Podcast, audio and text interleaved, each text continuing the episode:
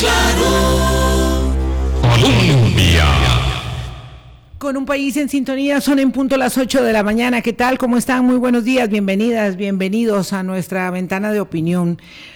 Boris, ¿qué tal? ¿Cómo estás? Buenos días. Iba a decir algo, pero dije, no, primero saludo y luego... Y, yo me estaba tomando mi cafecito. buenos días, Vilma. Y buenos días a todos los amigos y amigas de Hablando Claro, aquí en Radio Colombia, ya viernes. De Al fin viernes sí, de fin de semana extendido. Estos, estos fines de semana... ¿verdad? De julio y agosto, eh, donde mm, tenemos siempre el Día de la Anexión, el Día de la Virgen, el, pues el Día de la Madre. El Día de la Madre, wow este, bueno, se prestan mucho para uh, un aireamiento. Bueno, obviamente, además venimos de las vacaciones, medio periodo. Entonces se presta mucho. Hay un tiempo espectacular, por lo menos el sol hoy sí eh, brilla en todo su esplendor aquí en el, en el eh, Valle Central. Eh, y bueno, mucha gente estará afuera. Habrá extensión de circulación en sentido Pacífico San José, claro, para el, para el día domingo. Eh, y bueno, habrá mucha gente que, aproveche en extensión para ir a Guanacaste el fin de semana. Eh, nosotros aquí estaremos lunes. Eh, tan, bonito tan bonito Guanacaste, tengo tanto tiempo de no ir. Oh, pero. hace mucha falta ir a Guanacaste. Pero es muy. Ah, vamos a ver no quiero demeritar con ello el turismo a Guanacaste, pero es cuesta arriba el camino, es cuesta ah, arriba el camino, es muy lento y es muy cansado, sobre todo este eh, ciertos tramos de la, de la ruta se hacen un poco pesados, ¿verdad? Este, esto de no terminar nunca. Eh, Barranca eh, limonal. ¿verdad? Se hace, se hace, es que qué difícil, qué difícil es eh, ese, ese es todo un tema. Pero ¿cómo compensa cuando llega uno allá? Oh, no, claro. claro no, no, todo tiene no todo es fácil. Sí, yo que fui a um, Limón el fin de semana, ¿sabes? Eh, sentí mucha más fluidez que cuando voy a Guanacaste. Tal vez esa, hay partes en ese tramo que son complejos. Después de Limonal, usted va, ve, mm. como semilla guava se decía hace muchos años, alguien dirá, ¿qué es eso? ¿Verdad? Gente joven no, no asume esos eh, dichos de, de uno con, con la misma facilidad. Pero lo cierto es que después de ahí uno va muy bien, muy rápido y disfruta, por supuesto, mucho. Este fin de semana voy a, mi querido San Carlos, que hace mucho tiempo no voy, pero bueno, estaremos de regreso el domingo, el domingo temprano. Es decir, hay mucha gente que aprovecha para salir en estos días y hay que hacerlo. Hoy vamos a conversar con la expresidenta ejecutiva del Patronato Nacional de, la Infancia, exministra de Niñez y Adolescencia, Loriana López Fuscaldo, respecto de sus eh, inquietantes revelaciones que hizo el día de ayer durante una comparecencia legislativa y posteriormente en una sesión bastante larga de alrededor de 45 minutos, que tuvo con los periodistas que la estaban desesperadamente esperando que terminara su comparecencia para continuar con las consultas. Así que vamos a conversar con ella en unos minutos.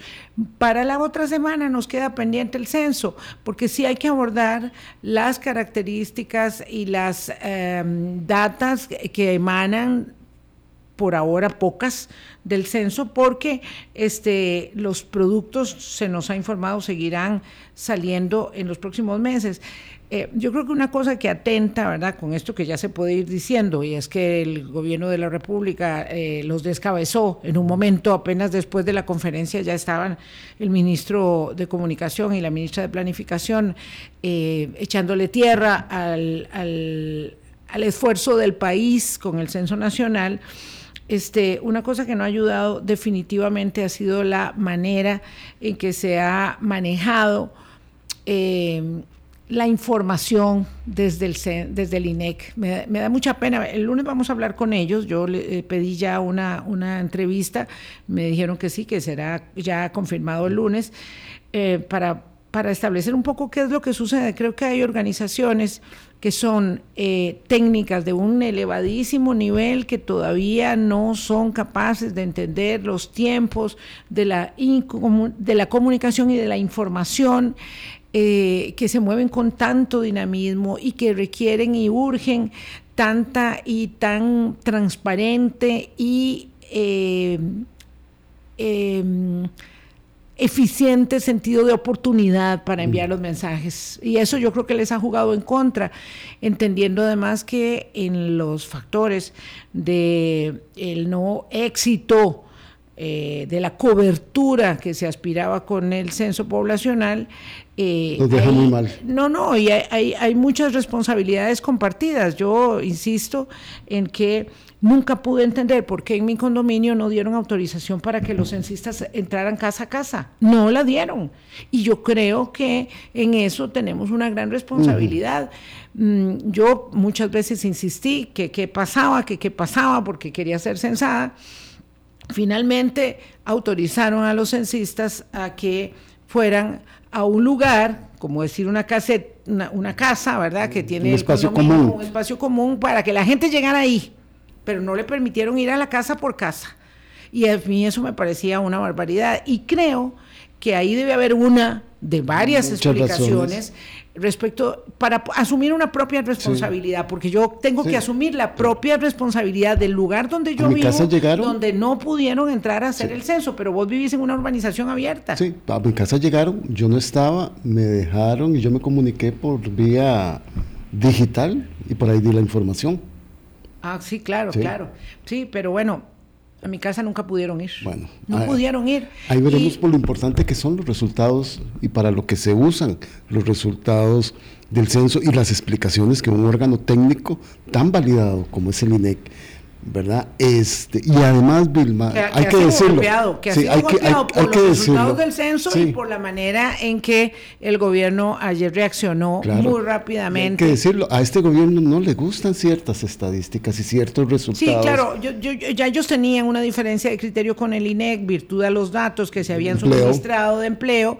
Entonces, evidentemente aprovecharon ayer para decir, y lo hizo la ministra de Planificación con una maestría increíble, dijo, el INEC es independiente, es técnico, no depende de nosotros. Ayer sí se desmarcaron muy bien eh, y acto seguido el censo fue un fracaso. Eso fue lo que, lo que, lo que querían dejar muy bien establecido, es que incluso diciendo que con órdenes del presidente desde Letonia Ojalá que le esté yendo muy bien allá con la familia. Este, que con órdenes del presidente, que los dos directivos de gobierno que forman parte del, eh, ¿cómo se llama esto? del, Consejo Directivo del INEC va a tener que hacer una investigación, bla, bla, bla. Todo eso que se va quedando siempre en nada, pero que le sirve para hacer el combustible de, los miércoles. De allí, Vilma, de allí, Vilma, la, la impresión, la impresión que yo tuve como ciudadano, como periodista, ante la comparecencia de la expresidenta del PANI y de la exministra de, de la Niñez y Adolescencia, doña Gloriana López Fuscaldo.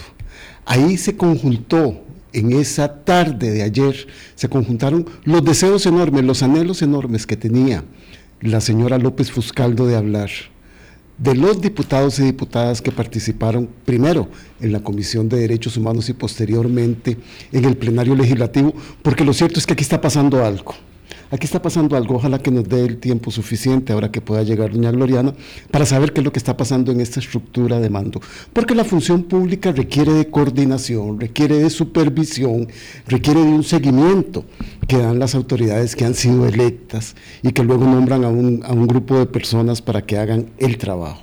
Pero que de allí a los abusos, a un control extremo, a una descalificación de las personas y posteriormente despidos o invitaciones a renunciar de las maneras en que están siendo. Todo el relato que hizo ayer la señora es un relato impresionante. De eso vamos a conversar precisamente cuando ella esté con nosotros, que estará en cualquier momento. Voy a aprovechar de una vez para ir a la primera pausa del programa y con eso pues luego tenemos un mayor tiempito para elaborar. Hay mm, una serie de circunstancias eh, digamos, reveladoras de lo que sucedió ayer en la Comisión de Derechos Humanos del Congreso de la República. Y yo dejaría establecido desde ahora un aspecto que me llamó poderosamente la atención, que desconocía, porque yo tengo que confesar que no sigo el Congreso día a día. La diputada presidenta de esa comisión, Montserrat Ruiz, reveló ayer, digo reveló para mí porque no lo mm. sabía, que en estos tres meses de extraordinarias, que se acabarán en agosto, el Poder Ejecutivo no le convocó a la Comisión de Derechos Humanos ni un solo proyecto. Y por lo tanto, cuando el diputado oficialista Alexander Barrantes argumenta que ayer están perdiendo el tiempo en lugar de estar trabajando por la niñez, entonces la diputada presidenta de la comisión dice, bueno, perdón, pero le recuerdo que el Ejecutivo tiene que mandar proyectos y no nos convocó ni uno solo. Entonces lo que nos toca hacer es control político en esta comisión. Y el señor, eh, eh, todo mal, todo mal. el señor Barrantes se queda muy sorprendido porque él había dicho que era que no le habían mandado proyectos para, para convocar y el señor se queda sorprendidísimo diciendo, no, es que ustedes no mandaron proyectos a convocar. No, sí, señor, mandamos una lista enorme de proyectos y usted puso la firma en la solicitud de los proyectos que le mandamos a la presidencia, al Ministerio de la Presidencia, pero no nos convocaron ni uno solo. Es decir, todo mal, porque el señor diputado oficialista no sabía que no habían convocado, que, sí se habían convocado proyectos o solicitado convocar proyectos a esa comisión, y luego eh, muestra perdón es que no estamos empezando el gobierno, no estamos en mayo del 2022, muestra un enorme desdén del Poder Ejecutivo hacia la Comisión de Derechos Humanos del Congreso no haber convocado un solo proyecto de ley para las extraordinarias. Eso es por el fondo, va más allá de la permanencia, presencia, comparecencia de la señora Gloriana López Fuscaldo y establece que por activa y por pasiva, por acción y por omisión, se está trabajando mal mm. en los vínculos de la Asamblea Legislativa con el Poder Ejecutivo de cara a las sesiones extraordinarias, por lo menos de cara a las sesiones extraordinarias. Eso yo quiero dejarlo muy bien establecido. Que ya casi terminan. Claro, bueno, pues falta el mes de agosto todavía, podrían convocarle algún proyecto, pero ahora ya no. Gracias, pero ya no, porque ahora, ayer, de manera inmediata, 44 diputados de la Asamblea Legislativa aprobaron una moción para que la Comisión de Derechos Humanos indague más respecto de lo que sucede con la salida de la expresidenta del PANI. Iban a llamar a declarar a los asesores presidenciales, a los asesores del PANI y a todos los que estén involucrados. Y ahora ya tenemos un enorme foco de distracción adicional en el país. Y en lugar, como dijo muy bien el diputado Ariel Barrantes, que lo dijo con toda maestría, y en lugar de estar hablando de las becas de los muchachos de la Carpio, estamos hablando de las circunstancias del cuido de los hijos o del hijo del don Leonel Baruch. ¿Por qué? Porque la señora ex esposa de don Leonel Baruch estuvo no una, no dos, seis, veces. veces en la casa presidencial en cuatro meses. ¿Qué hacía?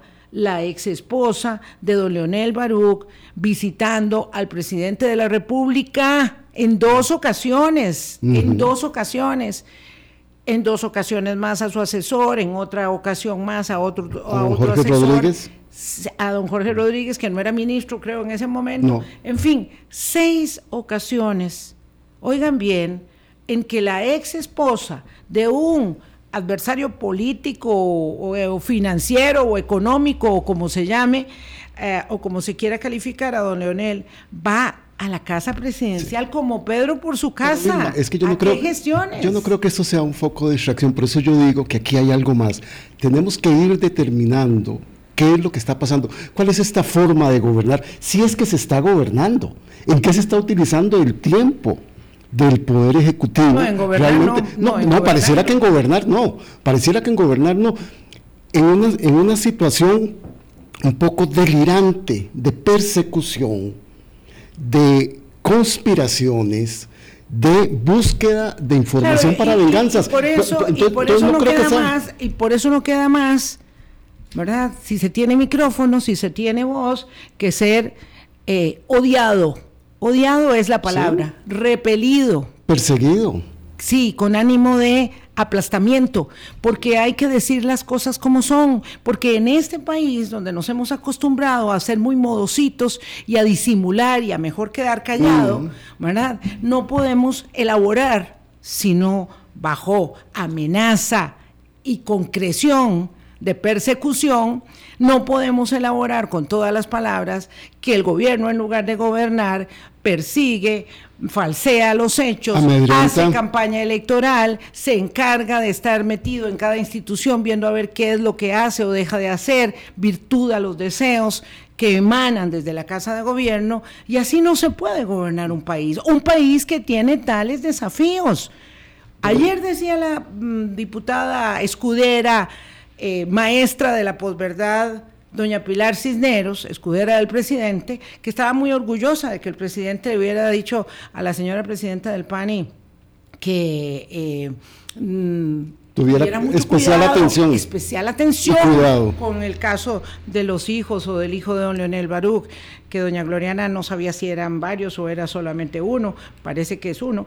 En todo caso, que ella estaba muy orgullosa de eso. Claro. Pero muy orgullosa de qué? De- de una Pero muy orgullosa por ¿De qué está sí, orgullosa? de pero- falsear siempre los hechos, Sí. de tener que defender o querer hacerlo, porque no tiene, de querer hacerlo a capa y espada, el comportamiento retorcido que tiene el gobierno de la República cuando está observando el comportamiento eh, de una situación familiar, Familiar, que tiene que ver con un divorcio, donde además, pobre niño, pobre niño, ¿verdad? Porque si la señora fue seis veces a la casa presidencial, discúlpenme, ¿verdad? Yo no conozco a don Leonel Baruch, no he hablado con él, ¿verdad? No es amigo mío, pero quiero decir que si la señora fue seis veces a la casa presidencial y luego hay eh, indicaciones de que se cuide mucho el caso, pues por supuesto me parece que la señora está usando a su hijo. Claro, no, También no, está usando pero a su además, hijo. Vilma, además, el punto central es poner especial atención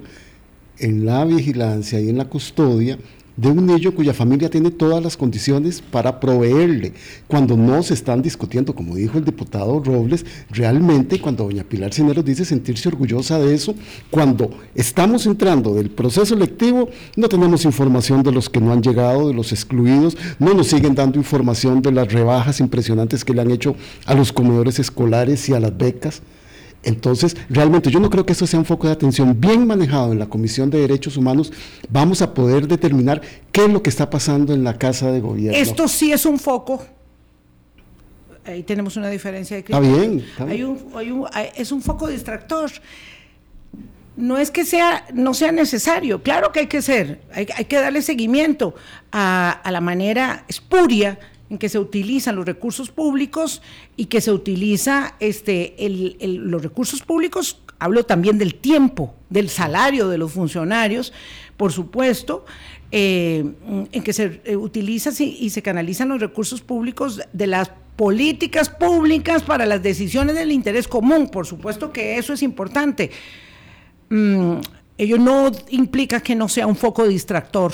Eso no implica que no lo sea. Y siempre estamos buscando los distractores. Voy, ah, tenemos transmisión en Facebook. Eh, Daniel, perfecto. Vamos a decirle a don Rolando que ella que, que, que sí estamos, porque dice que no estamos. Seguro es la señal de la que no está Eh, a lo mejor don Rolando, fíjese bien en su señal. Este, Además me preocupa esto, Vilma. Invitar, usted invitó a doña Gloriana. sí, que no ha llegado. pero ya viene. no ha llegado, ¿verdad? Sí. Ella este, ha demostrado que tiene temor. Hay mucha gente que tiene miedo.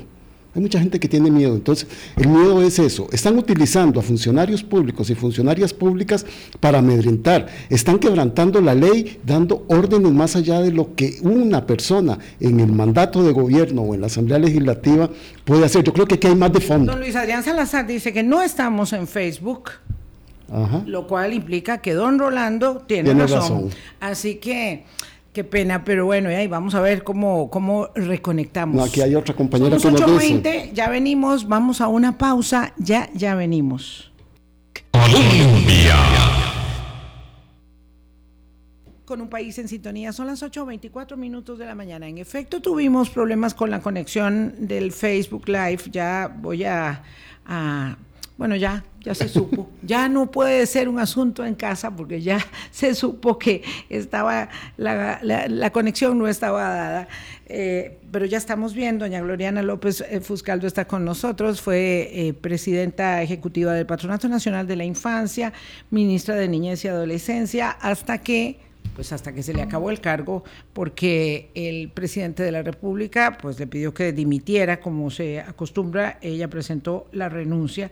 Entendiendo esto, ayer fue a la Comisión de Derechos Humanos, cosa que, según decía doña Gloriana, fue lo que trató de evitar la eh, vicepresidenta Mari Monive cuando le dijo mejor renuncie porque la van a llamar a la Asamblea Legislativa y no se puede exponer a lo que le pasó a Jocelyn Chacón, pero siempre tuvo que ir y bueno, ya liberada de la responsabilidad del ejercicio del cargo, pudo decir cosas que no hubiera podido decir si hubiera sido presidenta ejecutiva del patronato.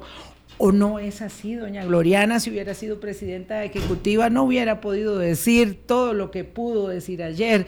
Muy buenos días, gracias por acompañarnos. Muy buenos días, doña Vilma, don Boris. Este, básicamente, eh, yo siempre he sido una persona muy libre. Y muy libre yo le debo a dos personas, básicamente, a la mamá que me crió, a mi mamá de crianza, Margarita Fuscaldo, cuando yo quedé huérfana chiquitita, y a su esposo que me crió, que es Ver. Aparte de ello, le debo respeto a mi familia, le debo respeto a mi hijo de 16 años. Por lo demás, yo soy una persona bastante libre en lo que tenga que sostener. que usted lo hubiera dicho ayer siendo presidenta ejecutiva o no siendo presidenta ejecutiva del PAN y todo lo que dijo. Doña Vilma, fíjese que yo hablé con mucha eh, fortaleza siempre eh, con mi ex jefe, don Rodrigo Chávez Robles, eh, sobre mi desacuerdo con la posición de las vacunas para los niños, por ejemplo, sobre mi desacuerdo sobre el nombramiento de Catalina Crespo, lo hablamos claramente. Le puedo decir una lista de 10, 11 cosas en las que yo estuve en desacuerdo y que lo hablé viéndole a la cara, porque realmente yo me siento muy libre y además le voy a decir, yo estudié en un colegio importante que es el Colegio Calasanz, es un colegio que nos enseña sobre la piedad y las letras. pero, pero si entonces usted era tan libre, eso podía ser un motivo de mucho de mucha incomodidad, eh, digamos, bajo el estilo y lo que hoy tenemos como eh, gestión dada del presidente de la República, pues eso era un poco incómodo y molesto. Me imagino que le fue horadando bien el, el terreno eh, para eh, irse buscando un estrechamiento del espacio político hasta que ya no la querían ver en la casa presidencial. Doña Gloriana, pero dice usted que era muy libre, al parecer en su relación privada como funcionaria con el presidente de la República, pero en la función pública usted no se le veía libre, para nada, en el ejercicio de su libertad. Este, bueno, esas son apreciaciones de ambos dos, ¿verdad? no, son, mis apreciaciones, sí, con mucho respeto. Yo les voy a decir, les voy a decir desde donde una defensora de derechos humanos llega por primera vez, nunca siendo política, no viniendo de un partido político. Mi partido político, este, le puedo decir quiénes son los amigos del Colegio Calasanz y los amigos de la Facultad de Derecho, si se puede decir entre comillas, es decir, la gente que lo aprecia a uno por lo que uno es. Entonces, desde ahí viene mi libertad, también viene desde mi formación, en donde la formación, la experticia que yo tengo y la piedad, la piedad, y le decía yo de piedad y letras, que es el, lema del Colegio Calasanz, tiene que ver con, con con ser una persona humanista. Eso es lo que a mí me convoca. Eso es lo que a mí me convoca. Entonces, sí, libre en qué? No me vio libre. No me vio libre en qué? Este, siempre dije lo que tenía que decir, puse las denuncias que tenía que poner en el Ministerio Público. Este, limpié y barrí en el PANI debajo de la alfombra. Es decir, muchos funcionarios no querían que yo estuviera allí. Eso no es. Vean, había 1.588 funcionarios. El día que yo salí recibí cinco mensajes. Pero pareciera, pero pareciera que el presidente de la República y la vicepresidenta Mari Munive tampoco querían que usted estuviera allí. Este, de nuevo, yo, fíjense que un poco por mi formación y, un poco el estilo que yo he escogido de comunicación es siempre sobre la evidencia y los hechos. Digamos, a mí no me gusta hablar sobre conjeturas o sobre lo que parece ser o lo que... En eso yo no voy a caer. Yo quisiera decirle que además como mujer, ¿verdad? Uno está muy acostumbrado y hay que desacostumbrarse a que todo el mundo le dice que hay que hacer. Entonces, fíjense que yo quisiera aprovechar este espacio para decirle a las niñas, para decirle a las adolescentes que me escuchen, que hasta con las mejores intenciones, tus amigos te escriben y te dicen, mira, no digas que no sé qué. Muchos los hombres, es un mansplaining le llaman, ¿verdad? Y, y, hay una expresión que dice, es decir, vos tenés que, es decir, y todo el mundo te dice que hay que hacer. Entonces ahí viene mi libertad. Es decir, entonces... Doña Gloriana, mm, le voy a pedir, por favor, si nos concentramos un poquito en los 25 minutos que nos quedan de programa, porque vamos a tener que limitar un poco el espacio para entender algunas consideraciones que, repito, implican un estrechamiento del espacio político que tiene para trabajar en el gobierno de don Rodrigo Chávez, que la contrató por sus atestados, porque usted presentó su currículum, eso ya lo sabemos, y fue contratada como la mayoría de los ministros y presidentes ejecutivos. Entonces, ¿qué es lo que considera usted implica el detonante? de esta serie de hechos tan bochornosos donde la vicepresidenta Munive la visita en su casa a deshoras cuando usted está en pijamas, no se ha bañado, para ver qué tipo de medicamentos toma, porque ella insiste como en evaluarla médicamente y usted mm. dice que no es un acto médico y que ella no tiene derecho a evaluarla. ¿Por qué llegan a ese estado un poco de paroxismo ahí en la, en la relación? entre el Ejecutivo y la ministra de la condición de la niñez y la adolescencia. ¿Por qué algo así se produce tan grotesco como lo que usted dio a conocer ayer. Sí, doña Vilma, entiendo, entiendo el poco espacio y voy a, voy a ser muy breve. Yo nunca voy a poder hablar, hablar sobre lo que piense otra persona. Yo puedo hablar sobre lo que pienso yo. yo. Yo tenía muy claro que el Patronato Nacional de la Infancia es una institución de orden constitucional y que en ese sentido a mí me apadrinaba una independencia constitucional este, que no tienen otros ministerios. Y así lo defendí públicamente, lo defendí cuando quisieron hacer un ministerio de desarrollo social y yo dije, pues con el PANI no cuenten. Porque para eso hay que hacer tres o cuatro, hay que, hay que ir a la Constitución, hay que ir a la Asamblea Legislativa. Entonces me dieron muchas razones y esto pues lo expliqué en distintos foros en el Consejo Social Presidencial, están actas frente a los dos vicepresidentes, al presidente de la República, cuando me preguntó. Lo que yo le quiero decir es, yo le puedo hablar sobre mi actuar. Mi actuar fue independiente no tenía mucha voz, probablemente. Bueno, sobre, su, sobre su, sobre su eh, opinión, porque la señora vicepresidenta de la República, porque eso lo contó usted, no lo estamos refiriendo a nosotros, insistía en eh, observar qué era lo que usted tomaba y en diagnosticarla y en señalar que usted estaba un poco desbordada. ¿Por, qué usted bueno, yo no, que eso sucedía? Ok, yo le puedo dar dos razones, hipótesis que yo tengo, pero no le puedo asegurar porque no soy la mente de ella. Mi hipótesis número uno es que es por un profundo machismo. Creo que hay un profundo machismo en donde a las mujeres las protegemos, abra comillas. Antes se le decía, te protejo, no salgas de la cocina. Te protejo, te quito la cédula. En porque este te quiero, te aporreo. Entonces, entonces creo, te protejo porque te veo desbordada, que es un eufemismo, otro modo de decir, estás loca. a Juana de Arco le decían la loca, y a todas las mujeres, a las mujeres nos descalifican, a las mujeres nos descalifican como locas básicamente. Esta vieja está loca. Entonces, histérica. y histérica. A los hombres como perros. ¿Verdad? Muchas veces a los hombres es que este man es un perro, ¿verdad? Este, o, por ahí. Pero bueno, hablemos de las mujeres. Es más Bueno, este, en las mujeres es otra, otra, en, la, connotación, si me permite, en la connotación, en la connotación de las mujeres, yo pienso que es un profundo machismo. El decir, el decir que una persona está desbordada, es, era claro que yo tenía el cortisol elevado y la adrenalina elevada. Estaban pasando muchas cosas en el PANI. Estaban pasando muchas cosas. Estaban interviniendo, o sea, estaban estaban interviniendo de facto el PANI desde muchos lugares, estaban, este, eh, yo tenía una amenaza fortísima de cerrar el PANI. O sea, yo no sé si, si tienen la dimensión de lo que esto implicaba. ¿Cuál era la amenaza? ¿Cuál era la amenaza de cerrar? cierre. ¿Quién quería cerrarlo? No, no es que lo quería, es que yo tenía una sentencia judicial que desde el 29 de junio me dijo tiene que pagar 4.500 millones a 21 exfuncionarios. Yo mandé cuatro cartas al Ministerio de Hacienda, informé al presidente, informé a los dos vicepresidentes. ¿La respaldó el presidente en esa gestión? Este, ¿Me respaldó en qué sentido? En que me dijo hay que buscar una solución. Sin embargo, que mm. eh, dice, dicen en inglés, show me the box, ¿verdad? O sea, al final nadie me dio plata, nadie le dio plata al PAN. Finalmente tuvimos, cuando a mí me anuncian en mayo que van a testimoniar piezas contra su servidora si no cumple con la sentencia, entonces yo le hago una carta al presidente y a don Nogui y les digo, señores, este, pues aquí estamos en problemas y el presidente, yo le tengo que reconocer que siempre dio mucho espacio a hablar de los temas financieros, que es un tema que le es muy natural a él. Tuvimos una reunión de una hora y media, dos horas, entre don Nogui, el director de presupuesto, el señor presidente de la República, la gerente administrativa del PANI, este, un par de asesoras y yo. Y ahí se debatió dónde salían los fondos. Y yo, con toda la vehemencia y la dedicación que me caracteriza, peleé porque los Por fondos eso. salieran del Estado y no del PANI, porque Doña el PANI se le iban a tocar muchos, muchos proyectos. ¿Usted cómo Entonces, finalmente, para, ter- para terminar la idea, perdón, si me permite, este, y finalmente, el 2 de junio a las 5 y 26 de la tarde, yo recibo una, yo recibo una resolución judicial del de un juez que me dice, si usted no paga 4.500 millones de colones en un mes, o sea, al 2 de julio, él se congela el presupuesto del PANI. ¿Por qué la gente no lo sabía? ¿Usted qué hubiera hecho? Sí, claro, para no causar alarma, dijo Yo no quería que los 1.588 funcionarios se me volvieran locos, que las 122 ONG se me volvieran locos. Yo le informé al presidente, a ambos gerentes y al director jurídico y comencé a buscar soluciones. Y la solución la encontré.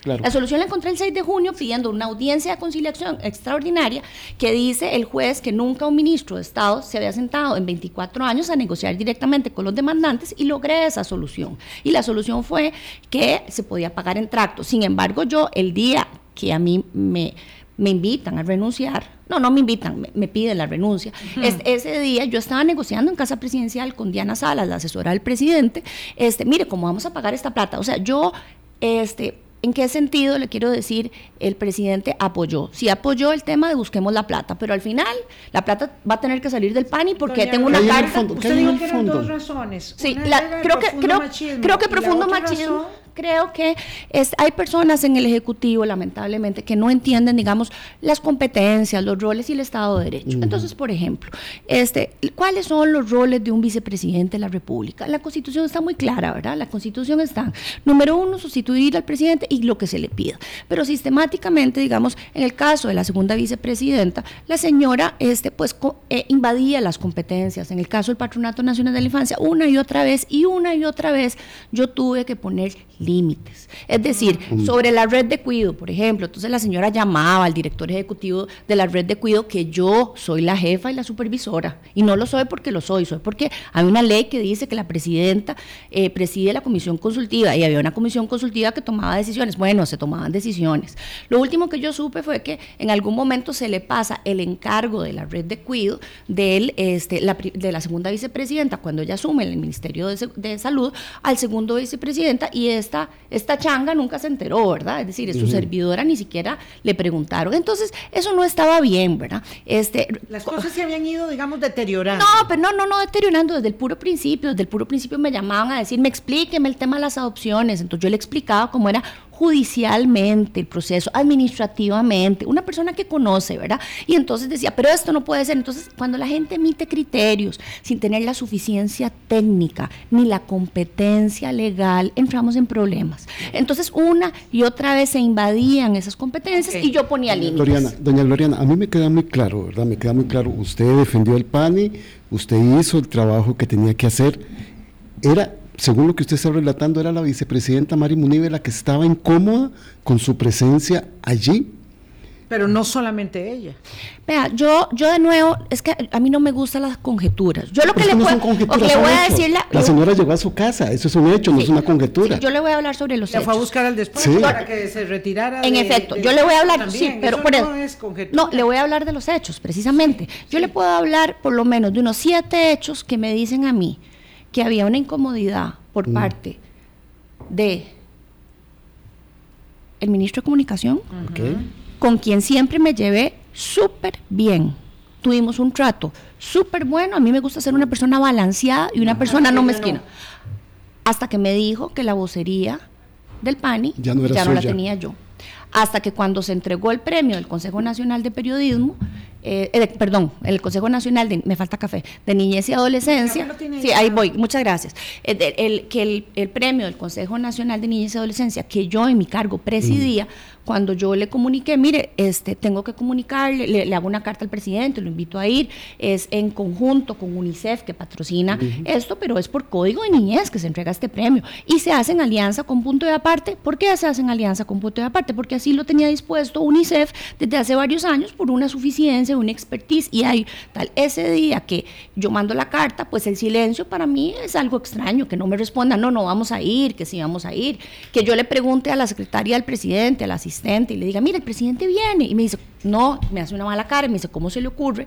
Esa, esa, yo no la supe leer en ese momento. ¿Cómo se le ocurre? Voy a terminar la idea para la gente que no tiene la menor idea de qué estamos hablando. En primer lugar, el Premio de Niñez y Adolescencia, con respaldo internacional de la UNICEF y de la organización Punto y Aparte, que dirige nuestra colega y presidenta del Colegio de Periodistas, Yanancy Noguera. Exdirectora de la Nación. Por supuesto que no tenía eh, digamos, eh, el, mejor ambiente para que el presidente de la República llegara, porque además el premio se le iba a dar a unos colegas del diario La Nación por un trabajo que habían elaborado. Entonces todo eso era circunstancia para eh, advertir que el presidente no iría. ¿Qué el ministro de Comunicación, ya que estamos ahí, además, no es más que suficiente evidencia el hecho de que usted llegue a darle los documentos que justifican que el PANI no va a contratar la publicidad con las eh, organizaciones con las que contrata eh, publicidad a través del SINAR, porque esa decisión ya la había tomado el Patronato Nacional de la Infancia, y él le dice, ahora no la puedo recibir, déjenmelo ahí, el documento. Eso no es una... O sea, a usted no se le prendieron todas las alarmas de que el ministro de la Comunicación ni siquiera la recibía. Tenía interés en hablar con usted y le dijo, deje los documentos ahí, como le dijo, como usted narró ayer a los periodistas. Sí, doña Vilma, tal vez explicarle un poco de mi personalidad. Yo, no, no, es que, es que no tenemos tiempo porque llegó muy tarde, doña Gloriana, entonces nos quedan 15 minutos. Y, y, y, y, creo que perdemos mucho tiempo. Entonces yo quisiera que usted nos explicara por qué el ministro de Comunicación, con tanto desdén, dice, no, no, déjeme los papeles ahí pero ¿por qué ustedes habían llegado a la conclusión entonces, para no hablar de lo que pensó el ministro, de que la publicidad no se podía manejar a través del SINAR, sino que la iba a manejar el patronato como la venía manejando anteriormente, que no sé cómo la manejaba? Sí, yo me quiero disculpar por haber llegado tarde. Estaba trabajando hasta las 3 de la mañana el informe final de gestión que presentaré hoy a todos los costarricenses. este, y eh, pues en la mañana amanecía fónica, estaba tratando de, para poder responderle a su invitación, estaba haciendo gárgaras y por eso me retrasé, me disculpo. Por lo demás, vuelvo a mi personalidad. Yo me enfoco en lo que me tengo que enfocar. Yo no hago análisis políticos. Yo me enfoco. Si el señor no me quiso recibir los papeles, los entrego y sigo adelante con mi día. Yo soy una persona que exprimo el día y exprimo el tiempo. En ese sentido, le voy a responder su pregunta muy concretamente en menos de 15 minutos. Este, concretamente, las cosas, las, bueno, como usted quiera, como ¿Cómo usted gusta. ¿Cómo es el ambiente de trabajo en, el equipo de gobierno? Bueno, yo le voy a decir, este, el Parece que hay amedrentamiento. Bueno, yo le voy a decir, yo le voy a responder las dos preguntas con mucho respeto. Lo primero es yo creo que hubo una, yo creo que hubo una serie de eventos desafortunados, una serie de eventos desafortunados. Creo que estaba incómoda la señora vicepresidenta, creo que estaba incómodo tal vez el, señor el ministro de comunicación, porque así me lo hizo saber, que porque este era jurado, que dónde había salido el jurado, que porque con punto de aparte. no da la plata al CINAR? Este, e, en eso nunca hablamos de eso, no del, mm. CINAR nunca hablamos, yo no, no le voy a mentir, a mí no me gusta mentir y no lo hago. Entonces el CINAR solamente fue esto. Lo fue, premio fue un issue. Eh, sí, claro, como no. Claro. Este, claro, como no. Este, el, entonces eso fue un tema. Y bueno, yo no quise detenerme eso, yo tenía mucho trabajo y mi trabajo, yo estaba ahí por una razón, no por temas políticos, yo estaba ahí por un millón cuatrocientos mil niños, niñas y adolescentes para los cuales yo me comprometí a mejorar el PANI, que era el hueso más lleno de hormigas y en la institución más importante. Otro, otro grupo que molesté, les comento, el patronato. De yo, yo hice despidos que no se habían hecho en años. O sea, yo hice despidos justificados, yo abrí órganos de, de, investigación y abrí disciplinarios a personas muy poderosas dentro del PANI. Yo incomodé a las personas de prensa del PANI. sí, las incomodé. Tanto incomodó que la hicieron renunciar. Este, tanto incomodó que la hicieron renunciar. Ese es un este, hecho eh, concreto. incomodé al despacho, porque sí, y además tengo, eh, ¿cómo se llama? Me hizo ver una situación que probablemente es un caso de corrupción. No logré investigarlo, pero tocaba a muchos funcionarios del PANI. Y, también incomodé eh, a los representantes legales del PANI cuando les hice un proyecto de ley que les limitaba la discrecionalidad porque en el PANI el representante legal puede tomar una decisión jurídicamente válida de le quito el chiquito y lo meto en, en, tal, y o lo mando para la casa. Claro, hay que justificarla, pero para efectos reales, los que somos abogados hace 28 años sabemos que hay un nivel de, independencia de, de criterio, pues no es muy bueno. ¿A quién más incomode? Creo que a las ONGs, porque yo senté ese día a la junta directiva de las ONGs y ellos me hicieron así y me, me tocaron la mesa y me dijeron, nosotros le exigimos, y puedo decir los nombres, que ahora no viene al caso, no creo que sea el tema, pero me dijeron, directores de, de, ONGs me dijeron, señora, le exigimos a usted como ente rector, guarde la dignidad de las ONGs, no queremos que otra persona salga esposada de la ONG que yo he trabajado tantos años. Y yo les dije, se confunden conmigo. Aquí yo estoy para guardar la dignidad de lo que la Convención sobre los Derechos del Niño me manda, que es este, respetar, garantizar y proteger los derechos de los niños, niñas y adolescentes. Las ONGs y el PANI solo somos medios, los adultos solo somos medios. ¿A quién más incomodé? Creo que incomodé, como le digo al PANI, a las ONGs, incomodé. Yo creo que fue una serie de eventos desafortunados. Creo que incomodé a alguna gente en Casa Presidencial, creo que incomodé a algunos colegas ministros. A mí me dicen, yo a mí eso no me consta porque no estoy en la cabecita de alguna colega que yo sí vi que se salió de una reunión donde estábamos cuatro ministros negociando eh, unos fondos y pues yo le argumentativamente y jurídicamente sostuve que el PANI necesitaba esos fondos y esa señora ministra se salió de la reunión saliéndose, o sea, hizo una mala crianza y yo tengo testigos, sé que ella estuvo incómoda, pues fue evidente. Le puedo decir que incomodé, me dicen que al delfín del presidente. ¿Por qué? Porque yo, todo lo que yo hacía, ustedes tal vez no veían algunas cosas. ¿Quién es el delfín del presidente? Este, pues yo no quisiera entrar en eso. es que realmente. pero es que, lo está diciendo. pero si me permite terminar la idea. pero es ¿quién que, es el delfín? Es que yo no lo sé. Yo lo que le ah, estoy diciendo. Pero ¿cómo lo incomodó entonces? Bueno, eso es lo que le explico. Este, había un chat con el con presidencia y con los ministros, entonces yo contaba lo que hacía. ¿verdad? Yo contaba lo que hacía.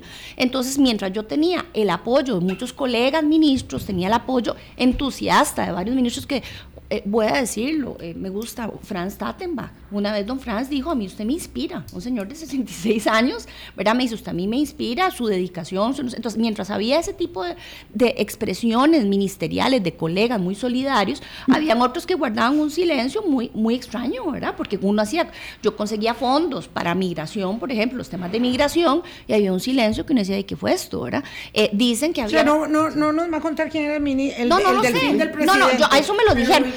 No, y también dicen que incomodé a ministras que tenían aspiraciones políticas de mujeres. Esta servidora no tiene ninguna aspiración. Yo lo único que quiero es pagar mi renta y pagarle el cole a mi hijo y hacer algo bueno. Doña Gloriana, con todo lo que usted cuenta, se me estruja el corazón. ¿Qué presiones estaba recibiendo usted? No recibía, no la atendían estaba generando eh, rencillas internas, estaba, estaban sintiendo celos por usted.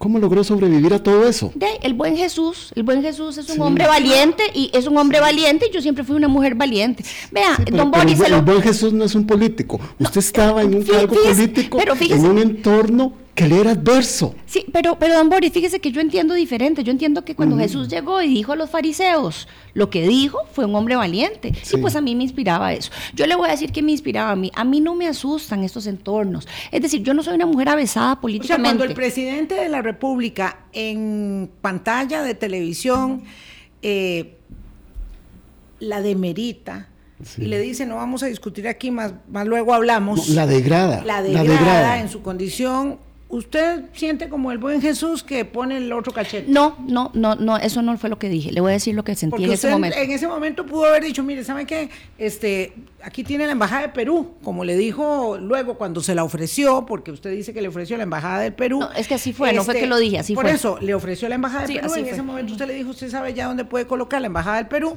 Este, pero en el momento en que él la degrada así frente a la pantalla del televisor, usted se queda callada yo me quedé callada. Eh, o no le dije, permítame y le explico, señor. Sí, pero no, le permitió, no le permitió. Bueno, pero no le permitió explicar nada. Bueno, es un poco la decisión que uno toma. Es un poco la decisión que uno toma ante la vida. En ese momento usted no consideró que era digno ya retirarse del cargo. Bueno, le voy no, le voy a explicar, le voy a explicar qué fue lo que sentí. Primero que todo, yo decidí hace muchos años no ser víctima. O sea, yo decidí... Usted no se victimizó, entiendo. Es decir, yo a los nueve años, señora y señor, me encontré a mi mamá muerta en el piso, fría y con las venas moradas. Y una niña, nueve años, recibió a su mamá. A partir de ahí, yo decidí que a mí nada me iba a ser víctima. Usted quería ser fuerte. Entonces yo soy una persona bastante fuerte. En ese momento, si el señor se puso malcriado o se puso o me contestó como me contestó, yo tomo distancia de eso. Yo lo que le digo es, señor, permítame y le explico. A mí eso no me, no me descoloca. Mi, eh, diputadas gritando en un plenario, a mí no me descoloca. O sea, a mí diputadas gritando, diciendo, a usted no le importan los niños, como me pasó, a mí eso no me descoloca. Le voy a decir que sí me descoloca. Le voy a decir que sí me descoloca. El presidente cuando me dice, la voy si usted no renuncia y yo le digo, presidente, por favor, eh, le voy a tener que destituir, y yo le digo, proceda por favor, y él dice, pero voy a tener que contar, tuve miedo. Fue la primera vez que sentí miedo. ¿Y sabe por qué? Que iba a contar suyo. Bueno, yo no sé qué iba a contar, pero si usted ve el contexto, el contexto donde Mary Munive viene, la señora vicepresidenta, porque a la señora, con mucho respeto, yo a doctora no le vuelvo a decir, porque una persona que diagnostica este, sin estar en un acto médico y delante la bandera de Costa Rica, sin estar en un consultorio y sin mi autorización médica diciendo usted está enferma, no se merece que yo le llame doctora. Pero lo que le voy a decir es lo siguiente.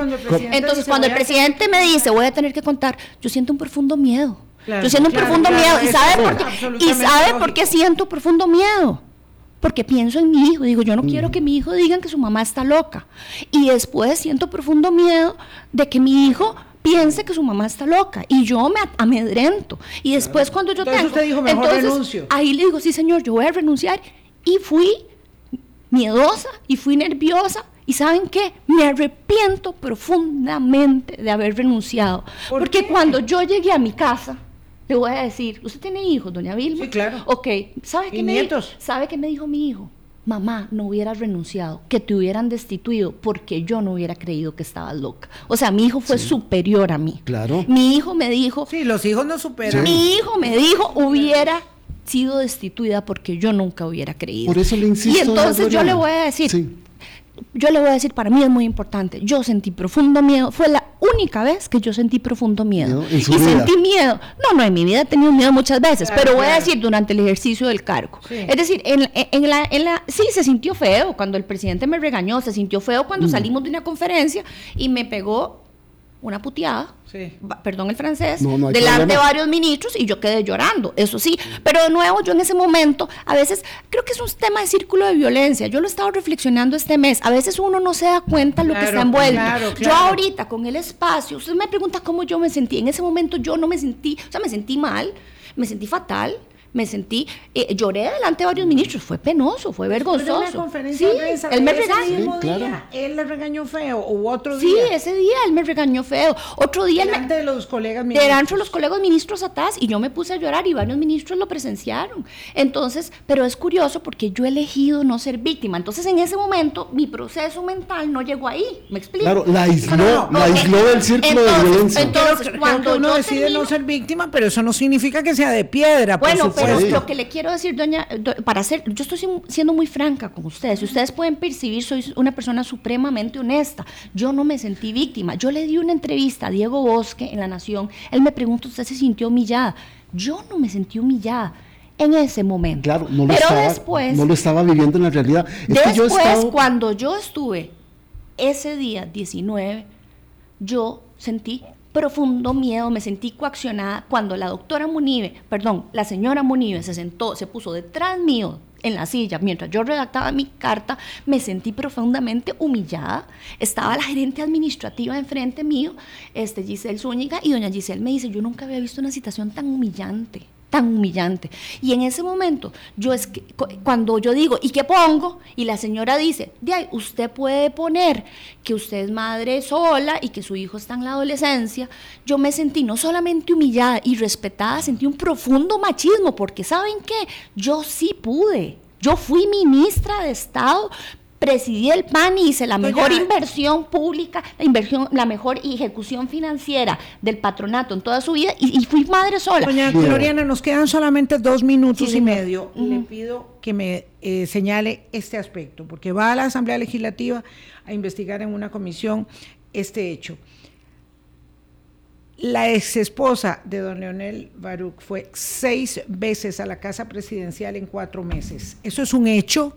Demostrado ya por la eh, prensa, el diario La Nación lo publicó anoche, eh, y es sobre ese caso en particular que usted recibió una instrucción del asesor del presidente diciéndole que tenga mucho cuidado con el caso del hijo de don Leonel Baruch. Eso fue así, eso se produjo, usted puede reconfirmarlo aquí con nosotros, como lo dijo ayer bajo fe de juramento en la Asamblea Legislativa, que recibió una indicación del asesor del presidente para que tuviera especial cuidado con el caso del hijo de don Leonel Baruco. Así fue.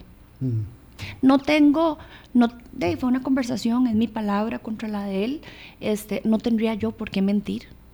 Creo que quien conoce mi vida en mis 50 años saben que no soy una persona que miente, nunca.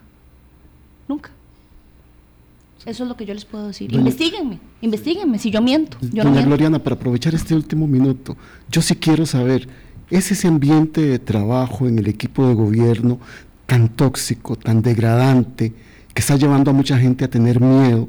Y es usted una de las primeras que se atreve a decirlo abiertamente después de este proceso que ha tenido que sufrir en carne propia?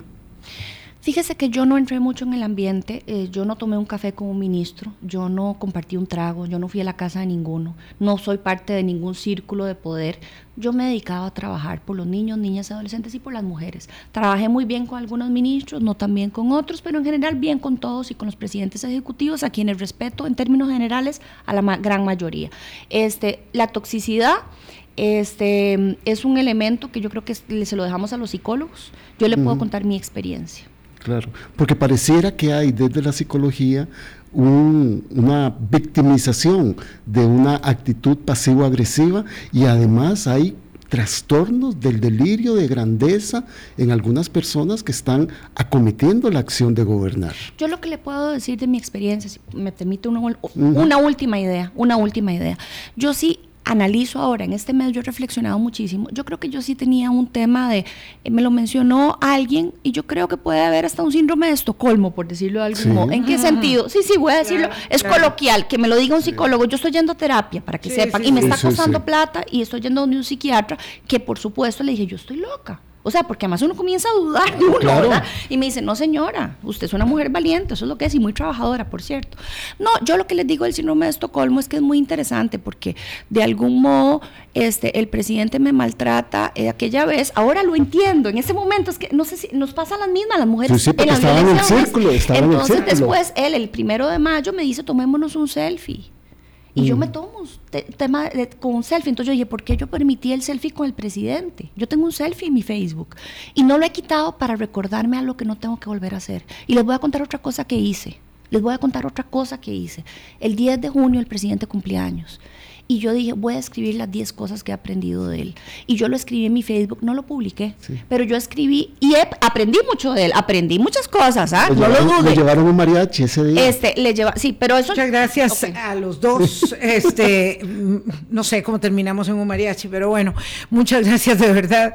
Eh, no tuvimos el tiempo para hablar de todas las cosas que necesitábamos derivar. Con, todo gusto cuando, con todo gusto cuando Este, muchas gracias. En todo caso, ella estará nuevamente en la Asamblea Legislativa, tiene que comparecer de nuevo y habrá otras derivaciones de este infortunado hecho eh, respecto de la eh, utilización de la política pública en el seguimiento de un adversario político del presidente de la República, y otra vez, otra vez una deriva sobre el caso de don Leonel Baruch, esta vez con el Patronato Nacional de la Infancia, esta vez con la presidenta ejecutiva que fue obligada a dimitir de su cargo. Pásenla muy bien, cuídense mucho, el lunes nos encontramos aquí en Hablando Claro.